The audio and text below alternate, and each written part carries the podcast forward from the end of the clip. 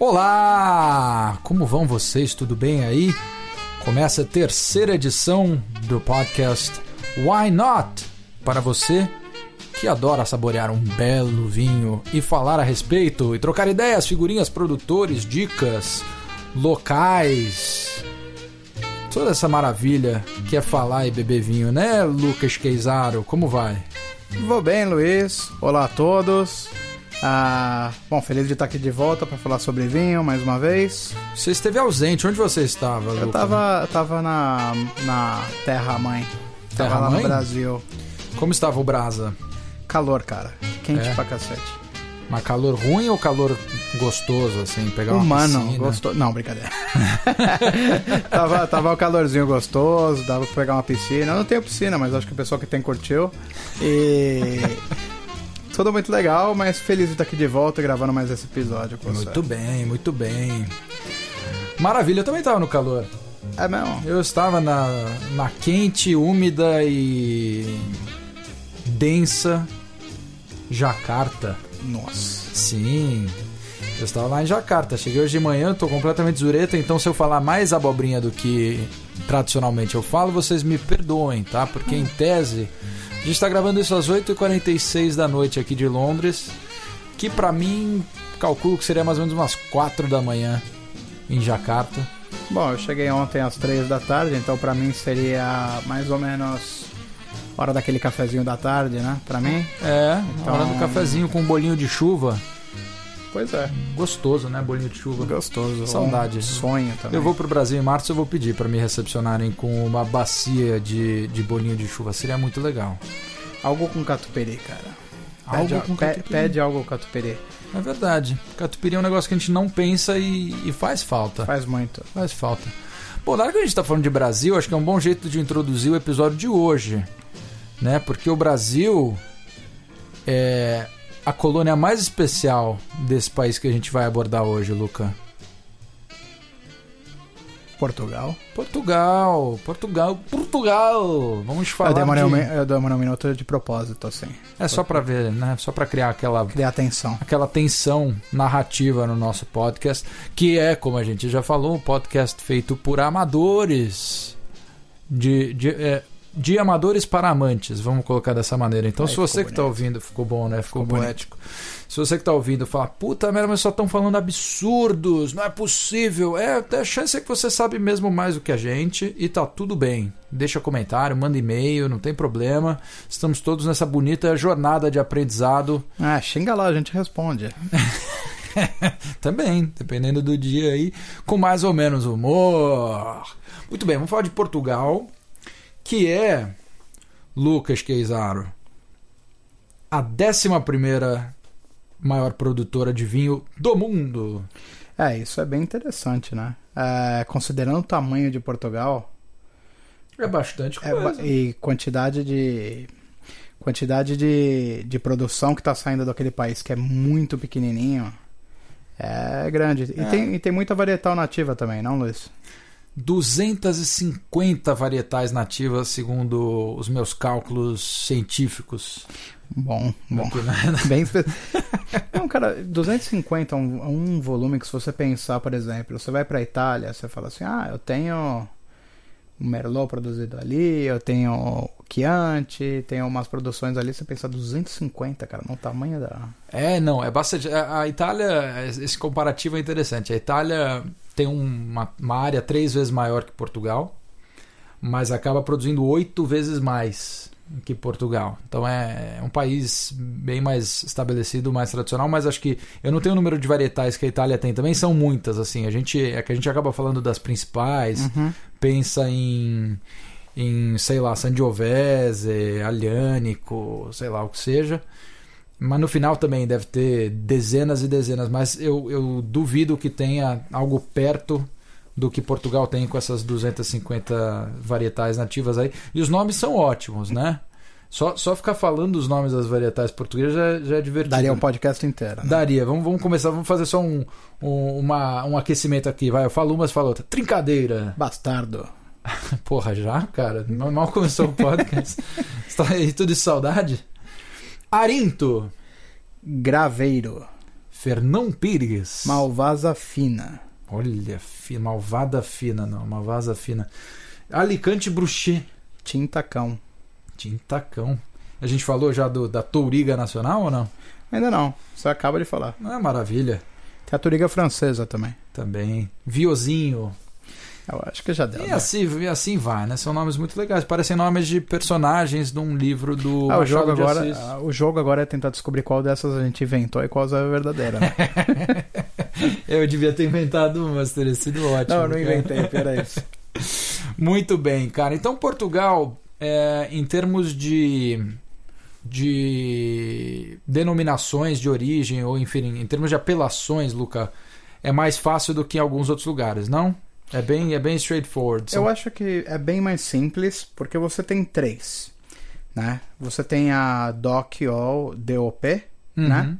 Que é a denominação de origem, comum com o que nós falamos nos outros dois episódios, todo lugar tem uma.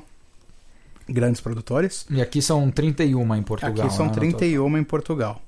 Depois, das quais Alentejo e Douro, D O C, são os mais famosos, que a gente vai falar um pouquinho depois. Douro, que pelo que eu pude apurar, é a mais, é a primeira, eles dizem que eles são a primeira D O C, área D O C do mundo, datada de mil setecentos e cinquenta e seis. A gente vai entrar nos factórios históricos aqui que vai, vai, faz sentido. É, depois você tem I G P, que é geográfica a indicação, né? Então são lugares, são catorze regiões, tá? E você tem diferentes mix, então teoricamente seria um degrau abaixo do D O C, mas você vai falar também o porquê isso é interessante. Sim, senhor. E a terceira? Qual e a é? terceira é vinho de mesa, né? Vinho. Vinho. Vinho. Vinhão. Vinhão. Vinho de galão. O que é legal do I G P que eu tava vendo, cara, é que o, o, para você tá, para você receber a, para você ser considerado uma, uma denominação de origem controlada ou protegida, estamos falando de áreas específicas, estamos falando de varietais, né, uvas específicas, e estamos falando de um, de um limite de produção para controlar a qualidade. Então são, uhum, as três principais coisas que determinam se, o, se, o teu, se a tua produção é, é, é D O C ou D O P. Essas características não são necessárias para o vinho regional, para o I G P. Então o que acontece? Tem alguns produtores mais inovadores que estão usando essa, esse espaço para criar alguns cortes inusitados. Dado que tem duzentos e cinquenta varietais uh, nativas, eles fazem algumas misturas uh, pouco ortodoxas, e aí, enfim, é, do ponto de vista de vinho, de autor, também tem as coisas interessantes aparecendo em Portugal. A gente mencionou bastante sobre revolução do vinho, né? É, coisas que as pessoas estão fazendo diferente. Como, como dissemos na última vez, né? Não vai estar no Top News lá, Brexit, depois vinhos artesanais portugueses. Não, mas, não, esse, não esse mês. Não, não esse assim. mês, mas eu acho que é uma coisa interessante, porque como falamos na Espanha, do pessoal sendo inovativo e tal, acontecendo em Portugal também, você traz essa informação, e eu acho, que é, eu acho que é uma coisa interessante.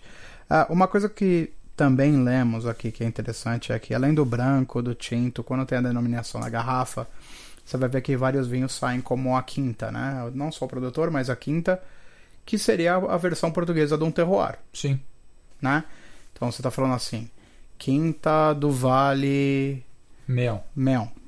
Você está falando não só do... Você não está falando só da produção daquele lugar, mas também você está falando assim do clima, etcétera. Quando entra nesse label aí do Quinta do Vale do Meão, ele é um vinho mais complexo, daí você entra nos elementos de terroir. Só...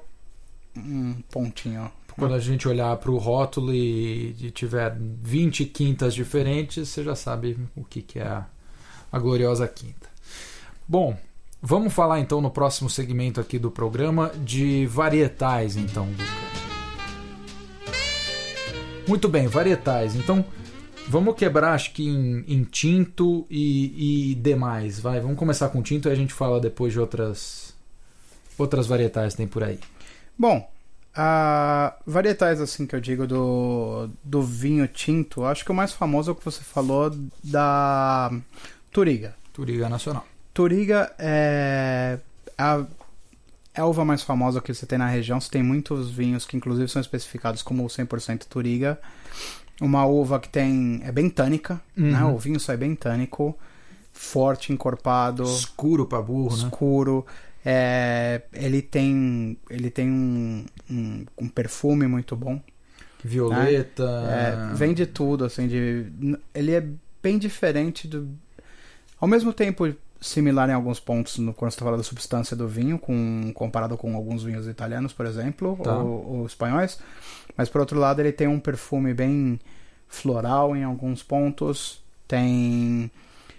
Fruta Sim, preta. Fruta fr- preta, que também vai com a cor dele, você consegue meio que falar. Sim. E, e, o, e o perfume é bem forte, assim. Depois que você deixar a garrafa, a garrafa decantando um tempo, ele ainda consegue te dar durante bastante tempo aquele perfume, que é um, uma qualidade de um bom vinho. E também é uma coisa que indica que esse vinho serve para guarda também.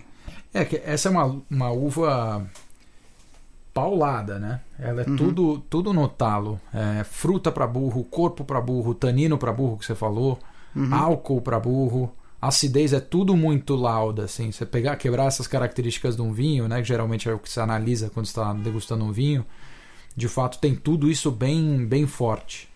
Então, é. então essa é uma, acho que é o que você falou, uma das varietais staple aí de vários blends. A Tinta Roriz também é uma varietal famosa porque ela é a versão portuguesa do Tempranillo, ou seja, a mesma, a mesma uva que tem um nome diferente, isso acontece em vários lugares do mundo. É, e ela costuma entrar muito nos blends também, porque a gente já sabe, né? O Tempranillo do Rioja ali tem muito sabor, tem muito... Tem muita personalidade, e quando você vai fazer um blend dela com a Touriga, com a Touriga, você faz vinhos bem robustos, assim.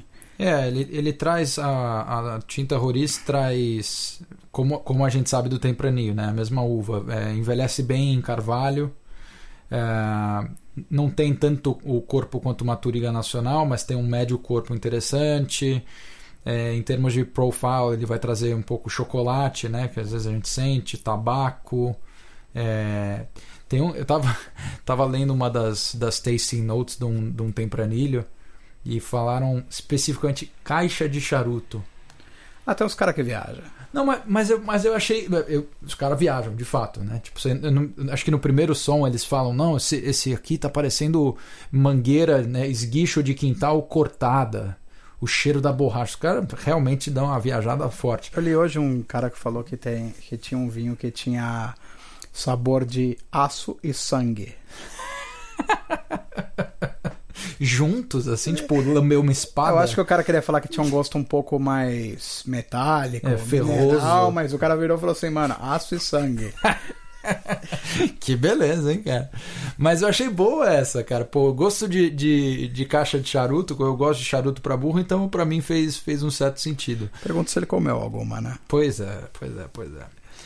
Que mais? Então falamos da Touriga Nacional, falamos do Tinta Roriz. Bastardo. Bastardo! Que também, que também tem vinhos, né? E você acha, acaba sendo até engraçado em português do Brasil, porque a gente é meio mais bobo, assim, eu acho, se pá. Sim. Mas uh, eu li lá, vinho Bastardo, dei uma risadinha besta, assim. Exato. Ah, que mas, legal. Mas, é, mas é uma uva também. Eu acho que vinho português, você tem, uma, você tem um balanço de suavidade e força ali, que é complicado, né? Então, assim... É, ele é um vinho que Bastardo também vai ter muita personalidade, mas essa, essas três eu acho que en, encapsulam as mais interessantes, as mais famosas, pelo menos, do, da parte tinta, assim, né? Posso te falar uma coisa? Hum. Essa, essa Alicante, que também aparece nas pesquisas, é a tua cara, cara, porque dizem que é a versão Tuga de Syrah. Então, assim, é, dá no Alentejo e dá em Lisboa, é um pouco mais rara. Mas assim, é bem fruta preta também, é, é, tem pimenta preta, é meio smoky, o final é meio, meio tabaco, então fique de olho aí quando você estiver buscando seus próximos cortes portugueses. Quando não tiver aí Alicante, manda bala. Boa! Muito bem, outras uvas são é, dignas de nota, a gente falou só dessas de tinto, mas acho que tem algumas. É, Trincadeira, por exemplo, que é usada na produção do vinho do Porto. Uh, outra que, que a gente já mencionou que também usam na, na produção do vinho do Porto é o própria, a própria Touriga Nacional, que dá, dá lá no Douro e dá no Dão. E aí só um disclaimer importante, a gente não falou no começo, mas a gente está deliberadamente ignorando uma coisa chamada vinho do Porto. Não, né? Isso é importantíssimo. Porque a gente, hoje a gente está falando de Portugal, a gente vai dar um panorama no, no país... Mas a gente não vai falar de vinho do Porto, porque a gente gosta tanto de Porto que ele vai ter um programa específico. E tem muita coisa a falar de Porto. Tem muito produtor, tem muita história interessante, tem toda a conexão com a Inglaterra, Tem, na parte de harmonização, a gente vai falar de queijo, vai falar de charuto, vai ser um estouro, não é, Luca? Eu acho que sim, eu acho que também fugimos o quanto podemos também, porque alguns desses produtores, eles produzem o Porto. É, não dá pra escapar então, não totalmente. Não dá pra escapar tanto porque é um aspecto cultural também da história do vinho lá. Mas, uh, como você disse, é, se começar a falar de Porto, vocês vão ficar três horas escutando a gente. Exatamente, aí tem que correr uma maratona, basicamente, ouvindo podcast. Pra você que ouve podcast correndo, já aí fica o incentivo. Manda aí seu, sua cartinha pra gente falando, já estou correndo maratona, já preciso de conteúdo mais longo. A gente fala três horas de, de, de groselha aqui, não tem problema. Outra uva, você ia falar de uma uva que é muito famosa no, no Brasil. Eu ia falar da Alvarinho. Alvarinho. Ou Albariño, Alvarinho, na Espanha. Ela é muito famosa, inclusive no verão aqui, né? O pessoal toma muito vinho branco à base de Alvarinho. Oh, can I have a glass of Albariño? Yeah, exato, mais ou menos assim, né? Porque daí eles... porque, porque é um vinho leve para tomar e tal, mas ele é uma das uvas usadas, se não a mais importante, no vinho verde. Muito famoso no Brasil, até pô, vinho na verde. Época dos nossos pais aí. Por causa do Palmeiras, né? E por causa do caldo verde também, né? Qual que é a relação do vinho verde com o caldo verde? Sei lá, cara. Acho que sempre que eu escuto de caldo verde, aquela sopa, né? O pessoal fala de vinho verde também. Eu e... acho que não tem nada a ver. Não, não tem nada que... a ver na produção, mas eu acho que é um negócio que vem na cabeça, sabe? Tipo, o pessoal fala de vinho verde, eu lembro do caldo, caldo verde. verde. O caldo verde eu lembro quando eu passava na frente do Canindé. Que tinha uma ah, placa cara, lá de, demais, né, velho? De caldo verde, cara. Mas o caldo verde é uma sopa... Eu odeio sopa, mas o caldo verde é uma sopa muito famosa. Mas é boa? Eu também acho sopa meio escrota. Eu não gosto de sopa. É horrível a sopa. É, só você bebe na comida. Então, é... Eu mas acho sabe que... Por que... Sabe por quê? Desculpa eu te interromper. Sabe por que chama vinho verde? Por quê? Porque ele é jovem e cru. Não é porque a cor é verde. Bom, tudo bem, uma coisa está ligada na outra. Mas eles falam que é porque é um vinho muito jovem. Olha lá. Você vê que doideira? Te aprende, aprende, aprende e morre burro. E o é... um negócio, um negócio maneiro do... Não sei se já terminou de falar do Alvarinho ou se ainda tem mais um... Não, é isso. O que eu ia falar do Alvarinho é que geralmente quem traz os pairings é você, né? Você que é o expert da, da harmonização. Eu harmonizo o vinho com, com o vinho. Mas o Alvarinho ele vai bem com, com coisas meio... baseadas em curry, assim, sabe? Tailandesa, tipo um curry verde, marroquina, indiana. E se você, como eu, não é muito chegado na história do curry, você também pode tomar o seu alvarinho com uma saladinha, um peixinho. É, levinha, né? Levinho, levinho ali. Comida de verão, né? Ah. Comida de comer... quando. Talvez em vez de pedir aquele rosé bacana que o pessoal pede no verão, você pode pedir um alvarinho e fazer uma coisa diferente aí, mais bacana. Falando em rosé, quando a gente fez a nossa... nosso... Giro do Guerreiro aí falando de varietais, eu falei de Fernão Pires, que parece uma cidade do interior de São Paulo, mas é uma varietal para rosé. Rosé super aromático. Super massa. Bacana, assim, né? Bacana. Quando você tá ali no Beach Club. Escutar no iate.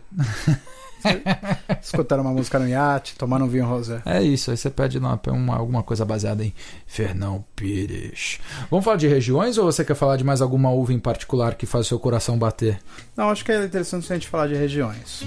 Regiões. Muito bem, vamos então em ordem alfabética. A gente não vai falar de várias regiões, até porque o país é bem acanhadinho, o país é miudinho. Mas a gente vai falar basicamente de duas, são muito importantes, começando por Alentejo.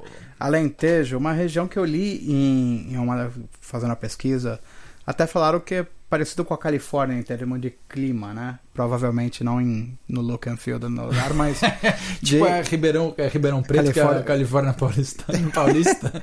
Mas é parecido com a Califórnia no tem, é, na parte de clima, então você vai ter aquela parte do... Como eu posso dizer... Noite fria, um clima balanceado para a produção de alguns vinhos mais suaves. E eles produzem muito aragonês. Aragonês. Né? Trincadeira, castelão. Alicante. Alicante, que, que falamos. Que gostar, assim. Ele, Alentejo é uma das regiões que mais produz vinho em Portugal. Eu diria que em termos de importância fica atrás de, do, do, Douro. do Douro. E é uma região muito famosa também no Brasil, né? Tem muito acesso a vinhos do Alentejo no é, Brasil. Ali no Brooklyn tem a... Saudoso Brooklyn. Tem a adega alentejana. É, não me lembro o nome da rua, mas vai ser, sei lá, algum estado ou cidade americana, como vocês sabem. Kansas, Cincinnati, é... Iowa. Iowa. Não, acho que não existia rua Iowa, mas seria maneiro. Cara, enfim, mas tá lá no Brooklyn e tem uma variedade, um sortimento bastante atraente de vinhos, sobretudo dessa região. E é interessante porque também é, o estilo dos vinhos lá varia bastante, né? Então, seja, eu já li sobre vinhos do Alentejo que fazem, sabe, mistura com Syrah ou com outras varietais, até o tinto que você está falando. Então ele tem uma, é um solo fértil para isso. Uma, uma região, uma sub-região famosa lá no Alentejo é a Reguengos. E lá fica uma que você gosta bastante, que você já me inclusive deu uma garrafinha ou outra para eu saborear, que é a Herdade do Esporão. É que, dá, que acha no Brasil tranquilamente, né? É, e eles têm vários níveis, né, do Herdade do Esporão, desde o Collection, do, do mais básico até o Collection. Eles são vinhos Special Edition, toda, eles produzem mas muita coisa boa. Mas todos são bons, né, assim, na, porque eu lembro dos rótulos. O produtor é, é bom. O produtor é bom, você tem, sei lá, o rótulo vermelho, que é o mais basicão, tem o azul, que é o reserva, que é uma delícia. É que eles mudam a, as obras de arte dependendo do ano também, né? Ah, então não dá pra falar, eu quero o azul, tem que... Mas eles são, são vinhos excelentes, sendo consistente com o que falamos nos outros podcasts, né? Você escolher um bom ano, vamos falar dos anos depois. Sim. É, um bom produtor de uma área que você conhece, se você conhece mais ou menos a uva, como a gente está descrevendo, tira o certo. O, esse, o reserva, que é o azul, pelo menos quando eu bebi, ele é, um, o, o, como a gente falou das varietais e tal, e tudo é basicamente corte, né? É raro, né? Monovor, monovarietal em Portugal, não é? Eles escrevem, né? Quando é monovarietal, é. Por exemplo, é Touriga Nacional, cem por cento Touriga. E então, o, o, esse Herdade do Esporão, o reserva, ele é aragonês com Trincadeira, Cabernet e Alicante, né, que a gente falou, e ele envelhece doze meses em carvalho americano e... e francês. E o negócio que eu estava vendo do, da Herdade do Esporão que eu achei interessante, para você, meu amigo, que é um grande fã de futebol, ele é... a Herdade do Esporão foi fundada pelo José Roquete, que é dirigente do Sporting e neto do José Alvalade, que é o nome do estádio do Sporting. Veja você. Ou seja, vinho e futebol, né? Vinho e futebol. Beleza, não tem muito que errar ali. Tá bom. Então, cara, outro que eu queria falar quando você começou a falar de Alentejo, que eu, que eu reservei aqui, é, que eu achei a paulada, é o Malhadinha. Malhadinha que eu tomei pela primeira vez na companhia dos, dos meus queridos Henrique e Renata Zorn, que moram inclusive no Portugal, em Portugal agora, uhum. lá em Cascais. A gente tomou juntos lá no Algarve, que foi uma maravilha. Mas ele é bem vinho paulado, assim, vinho bem encorpado, tanino super forte, mas ele tem as coisas que a gente costuma gostar, meu caro. Frutinha preta, chocolate, baunilha, um pouquinho de spice. Então, eu não, eu não sei exatamente o corte dele, eu não me lembro agora, mas ele tem coisas que a gente costuma gostar num, num de repente, um... não num... Um Syrah tem um, alguns um Syrah, pontos, não, eu estava tentando pensar numa, numa região específica, não sei se um Côte Rôti. De pronto, um Côte Rôti deve ter alguma dessas notas. É, isso... Você está falando, eu pensei em alguns produtores que eu tomei também. Tá bom. Da região, que são interessantes. O Esporão é uma, uma paixão em comum, né? Mas uh, o Herdade de São Miguel é um vinho espetacular. Eu já tomei o dois mil e onze do Private Collection deles ali, que é um vinhaço. E, bom, um que é muito famoso é o Cartuxa. Cartuxa, sim. E você tem dali o Peramanca, né? Que é um vinho tanto branco como tinto. São vinhos super cultuados. Sim, e super vinhos caros. Vinhos famosos também. E caros. Exatamente. Bem caros, mas seguem o padrão. Eu já tomei o branco algumas vezes. Um vinho muito gostoso. Tem até uns elementos de couro ali. Eu senti legal. No Douro, vinho bacana. E o tinto eu nunca tomei, mas... É, o, o branco ainda dá pra pagar. É caro, mas dá pra pagar. O tinto, meu amigo... Bom, hoje no Brasil deve estar, sei lá, um, um pau e meio. Mais. Mais, né? Tá mais. Bom, não sei. Não cheguei a procurar o Peramanca lá. Eu não estava exatamente pesquisando o Peramanca quando estava no Brasil. É... Mas qualquer pessoa que está estudando vinho no Brasil já pesquisou sobre o Não, já, já viu, já ouviu já falar. falar. O Cartucho é gostoso, o Cartucho Reserva é bastante bom.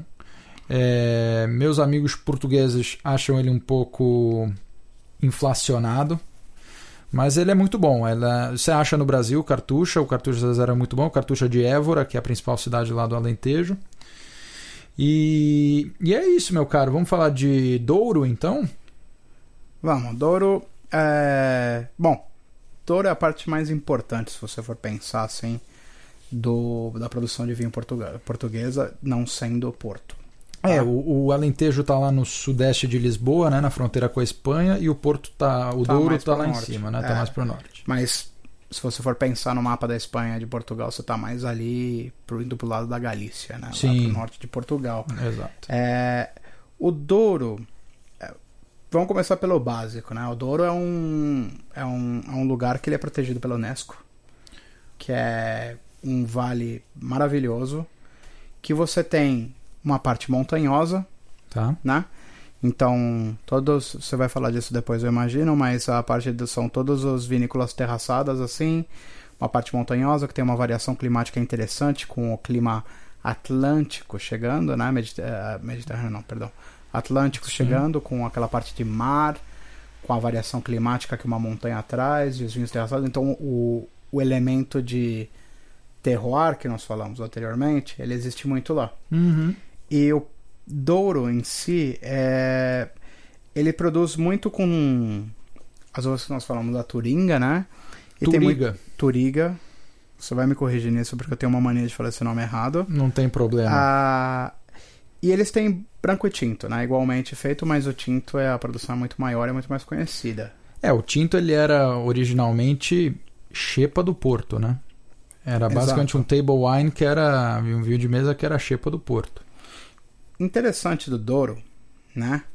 Que ele leva o nome por causa do rio Douro, uhum. que vai por ali. E os vinhos, eles, são, eles variam muito em estilo também, como acho que todo Portugal, né? Se a gente for falar. Mas você tem os vinhos, o Douro Doc, é um vinho que geralmente você pode guardar por muito tempo, por causa do, do, do blend que ele tem. Tá. Então, um vinho que você pegar o dois mil e onze, que é uma safra que a gente vai falar depois, hoje vai ter gente que fala que tá muito novo para tomar ainda. Ah, é? Ah, é, porque é um vinho que dá pra durar muito tempo. Boa. Muito tempo. As, as melhores quintas produzem vinhos de guarda. Uhum. Né? Uhum. E apenas um ponto mais ali no, no Douro que eu acho interessante. A gente vai falar dessa história daqui a pouquinho, mas verão seco e quente, noite e inverno frio, uhum. como já descobrimos algumas vezes, favorece a produção de vinho. Sim, especialmente senhor. Uvas delicadas. Sim, senhor. Acho que algumas, em relação à região em si, acho que pouco, pouco acrescentar ali. Você está vindo pelo rio, tem aqueles terraços, né? É, que são largos, uh, enfim, e são, são a base de xisto, que é um solo super frágil, então tem também aquela questão da erosão. Uhum. É, os, então os, os terraços, eles foram meio que formando, eles construíram paredões ou berços assim no século dezessete para segurar o que caía. Né? Então foi feito, foi feito dessa maneira, mas a erosão é um problema de produção lá, um problema para produção, e aí tem esses paredões para segurar. É... que mais assim sobre a região? Eu acho que tem interessante, uh, eu li uma parte interessante sobre a produção ali, que o Fernando Nicolau de Almeida, que era um enólogo da Casa Ferreira durante a Segunda Guerra Mundial, ele foi até Bordeaux para entender um pouco mais sobre como eles faziam os vinhos deles e tudo mais. E, obviamente, por conta do período, era uma época de renovação na Europa, pós Segunda Guerra. Durante a guerra, as pessoas estavam procurando uma maneira de sobreviver. E ele mudou um pouco. Ele fez o, um vinho que nós hoje conhecemos como Barca Velha. Uhum. Segundo, Conheço só segundo de a nota que eu li. Mas eu acho que é o ponto importante, mais do que o vinho que ele fez, porque são histórias em si. Enfim, eu acho que foi a influência de Bordeaux, do mix que veio, da ideia de maturar o vinho no carvalho ou em diferentes barricas, etcétera, que ele trouxe, uh, e ele usou muitas uvas do Vale do Meão, que Sim. também faz vinhos muito bons. Então isso deu origem ao que seria um vinho estrela para a região. No, no Barca Velha, né?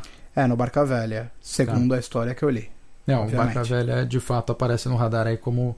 como um dos grandes vinhos de lá. Uhum. Outros vinhos de nota uh, que a gente conhece do Douro, tem o Duas Quintas, que acho que pelo menos aqui na Europa você acha com uma grande facilidade, uhum.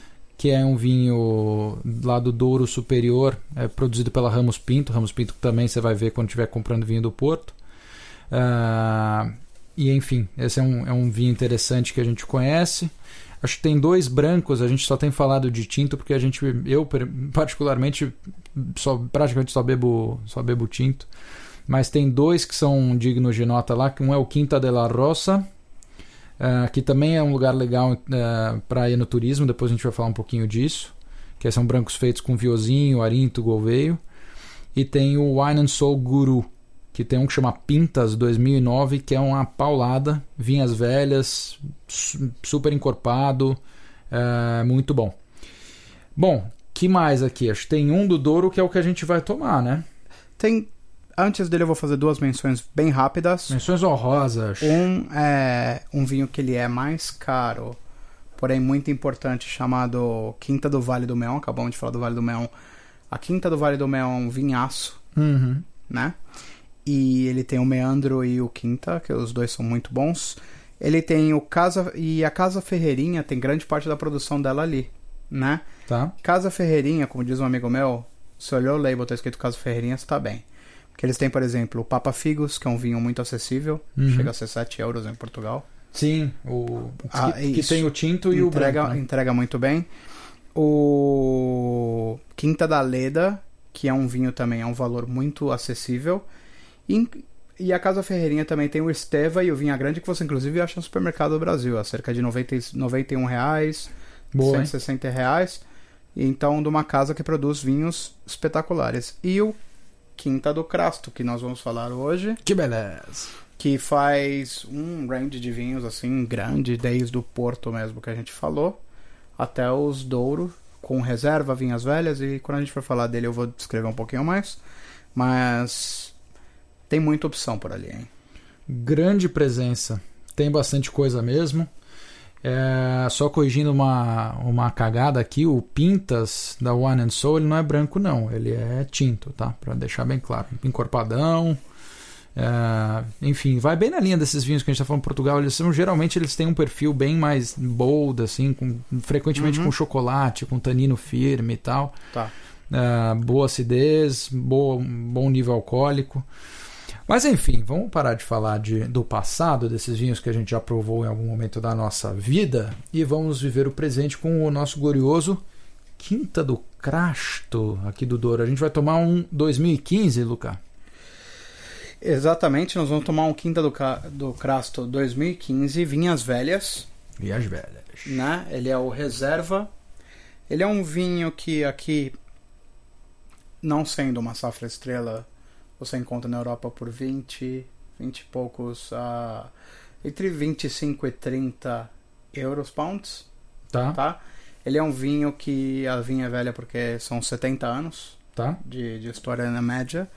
E ele é produção de Touriga com... Touriga! There you go. uh, Touriga com, a, com o equivalente português da Tempranillo. Tá bom. Tinta Roriz. Tinta Roriz, exatamente. Ah, vinhaço. Então aqui ele tem dezoito meses em barrica de carvalho francês e americano, uhum. e engarrafado sem filtrar. Muito bem.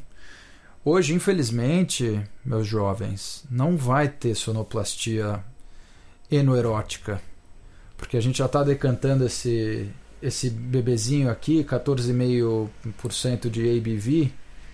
Então a gente deu um tempinho para ele, para a gente poder saborear mais, mais gostosinho, né? Então, vamos lá. Acho que a única coisa que eu consigo fazer é um tintim. Saúde. Saúde, meu velho.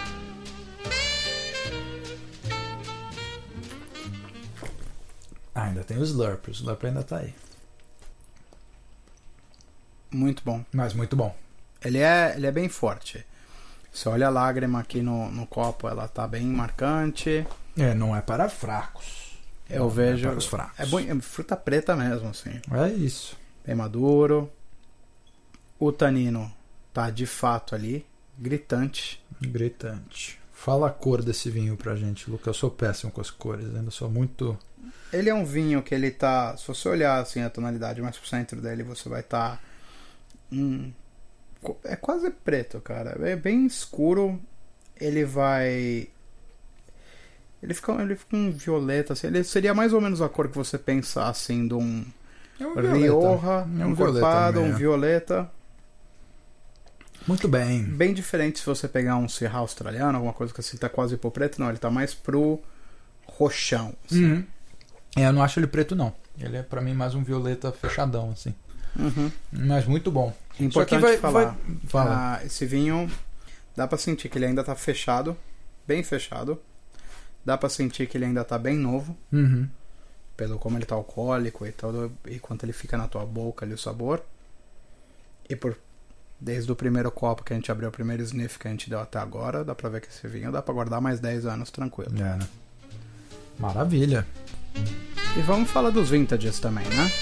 É, é você falou de guardar esses dez anos e tal, me, me fala aí, safras, safras mágicas. Eu acho que duas que merecem muita atenção é a dois mil e onze... Acho que dois mil e onze mais atenção do que todas. Dizem que dois mil e dezesseis tá muito boa também. Mas a safra dois mil e onze foi estrela.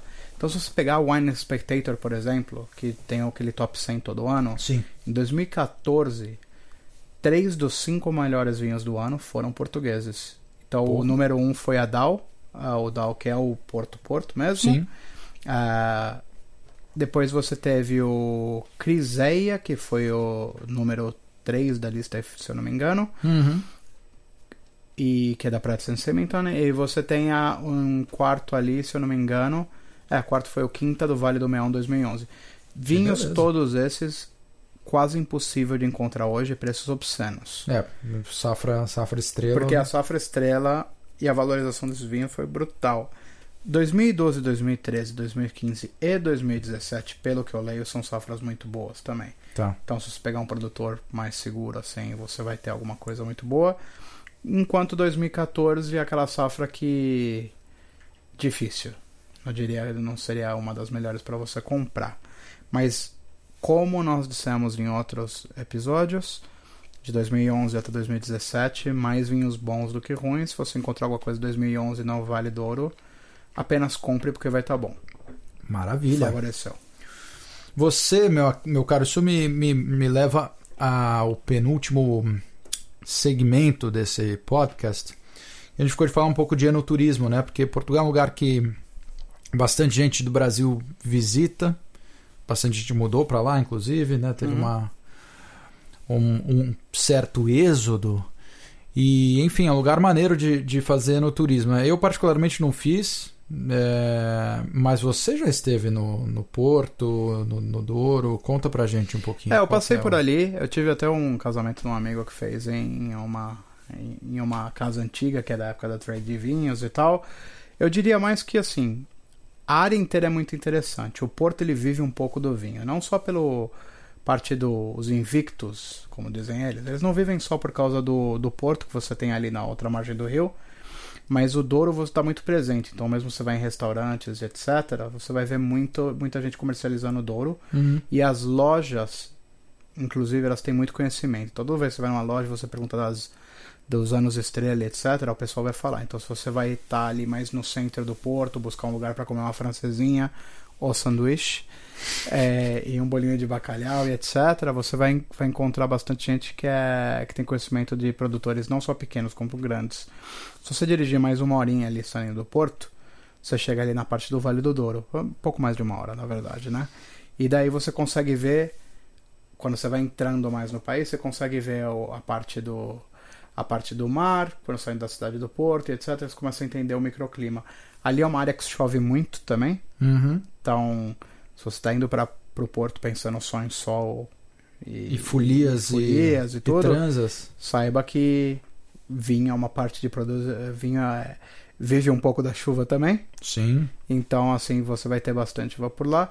E eu diria que, assim, por experiência, eu não cheguei a visitar essa vinícola, mas eu diria que você evitar um pouco das grandes. A Casa Ferreirinha é muito boa, tem uma produção muito grande, mas eu acho que cairia um pouco no, no trap que a gente fala sobre, por exemplo, em Rioja, de você ter entrado numa sala e provar um monte de vinho, não conhecer muito. Uhum. Enquanto a Quinta do Vale do Meão, que a gente, que a gente comentou bastante, é uma vinha que é uma quinta que você vai conseguir provar azeites, outros vinhos de entrada, o pessoal é bem receptivo e costuma responder bastante também quando você fala com eles. A própria, falando de lugares para ficar, porque acho que esse é um negócio que eu fiz na, na Rioja uh, e que vale a pena, assim, e eu, eu conheço gente que já fez uh, enoturismo lá no, no, no Douro e tem propriedades lindas, assim, né, olhando para o rio, olhando para os terraços e tal. Uhum.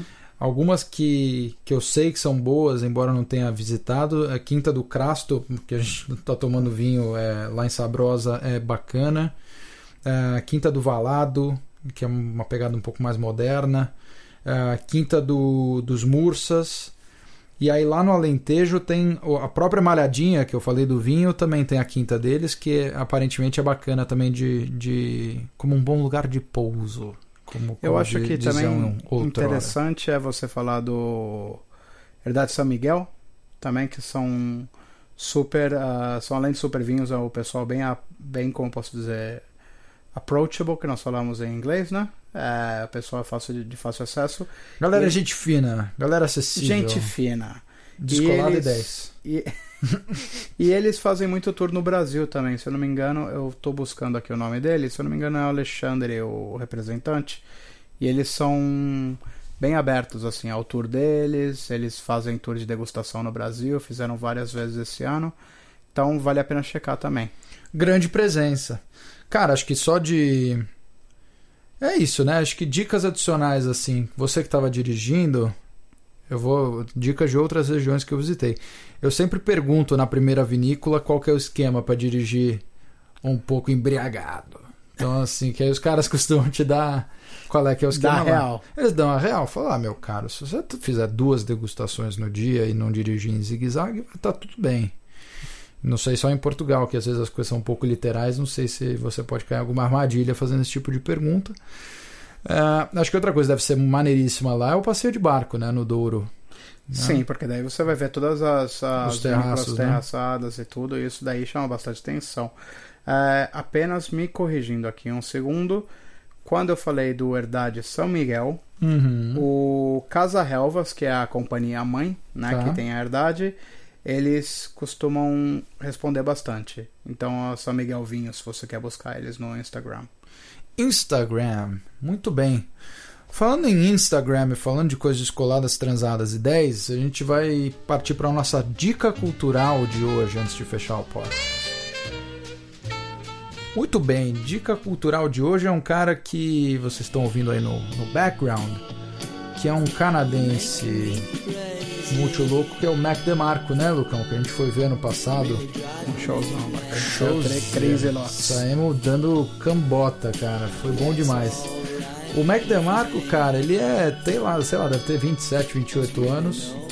É... Porra, é um cara, um cara bem irreverente, assim. Não se leva nem um pouco a sério. Ele até fala, o estilo musical dele, ele fala que é jazz jazz. Eu não vou traduzir português, que vai ser meio obsceno, mas jazz jazz.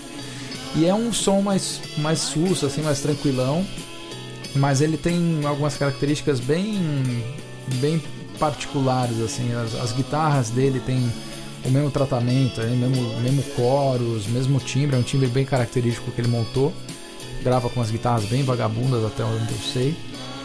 E enfim, ele já tem alguns discos aí, acho que deve ter, sei lá, três, quatro discos lançados. E ele é um cara que faz shows sensacionais, assim, puta clima descontraído, ele é super engraçado no palco, a banda também só tem figura. E eu fui duas vezes aqui em Londres já ver o cara, uma com você no passado, que a gente ficou bem maluco, porque eu sabia que o show era pedia, era nessa linha. E eu vi uma outra vez, acho que dois mil e quinze, cara, aqui em Londres também, que eu, sei lá, fiz confusão na hora de comprar ingresso, comprei um ingresso num lugar sentado, meio no alto, assim, ao invés de ir na pista, né? E eu lembro que eu fui direto do, do aeroporto, eu tinha feito uma viagem, tava de trabalho, tava vestido que nem um palhaço. Aí fui direto pra lá, pro, pro lugar do show. E aí, pô, eu cheguei lá, sentei e falei, pô, que, que merda, né? Que velho que eu me tornei. Tô aqui, calça social, sapatinho... A turma lá embaixo, né, curtindo bem bom. Meu amigo, começou o show, era copo de mijo pra lá, era copo de cerveja pra cá, puta do empurra, empurra. E o som é sussa, cara. Tipo, o som é, não é que assim é black metal norueguês, velho. É tipo parada relax, tá ligado? Mas é, ele é um som muito bacana, porque eu não conhecia, e você é o músico da dupla, então você entende melhor do que eu algum. Minha obrigação. Mas pra mim, pra mim, pra mim é um negócio assim meio... tipo os riffs ali, a, a maneira que ele tocava me lembrou um pouco o Tame Impala, que eu curto. Ah, é verdade. É meio brisa, assim. Meio brisa, assim. E eu acho muito louco, porque quando a gente fala de vinho, geralmente, você fala daquele jazzinho, né? O pessoal uhum. tá escutando jazz e tal, inclusive a gente começa a ficar jazz pra, pra entrar no clima. Mas eu acho que é legal a gente trazer um pouco uma coisa diferente. Eu acho que esse... Pô, combina pra cacete com vinho. É, ele é bem chill, assim, ele é bem chill mesmo, é. Vocês, vocês ouviram aí o, o teaser aí da, da música. Alguma canção que você recomenda, assim, pra quem quiser buscar? Porra, cara, essa que eu co- coloquei aí no fundo é My Kind of Woman, que é uma dos últimos... E, e no, no show é engraçado, é, ele faz um, todo um mise-en-scène, assim, maneiro no, quando ele toca essa música. Enfim, mas várias são legais, acho que ele é... bem inovador, bem original, vai, vamos dizer assim. Uhum. E é isso, cara. Acho que essa é a dica de hoje. Curtam o Mac Demarco. Vamos ver se ele aparece aí no Brasil pra fazer um, um sonzinho.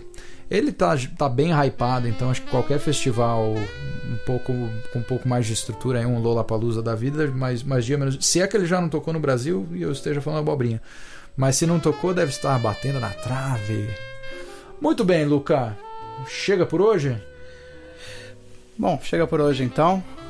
Um grande abraço a todos. Mais uma vez, ah, como falamos, tiver alguma sugestão, se a gente falou alguma groselha muito feia aí, certamente. Só, só deixa aí nos comentários, porque a gente tá aprendendo também. É isso aí.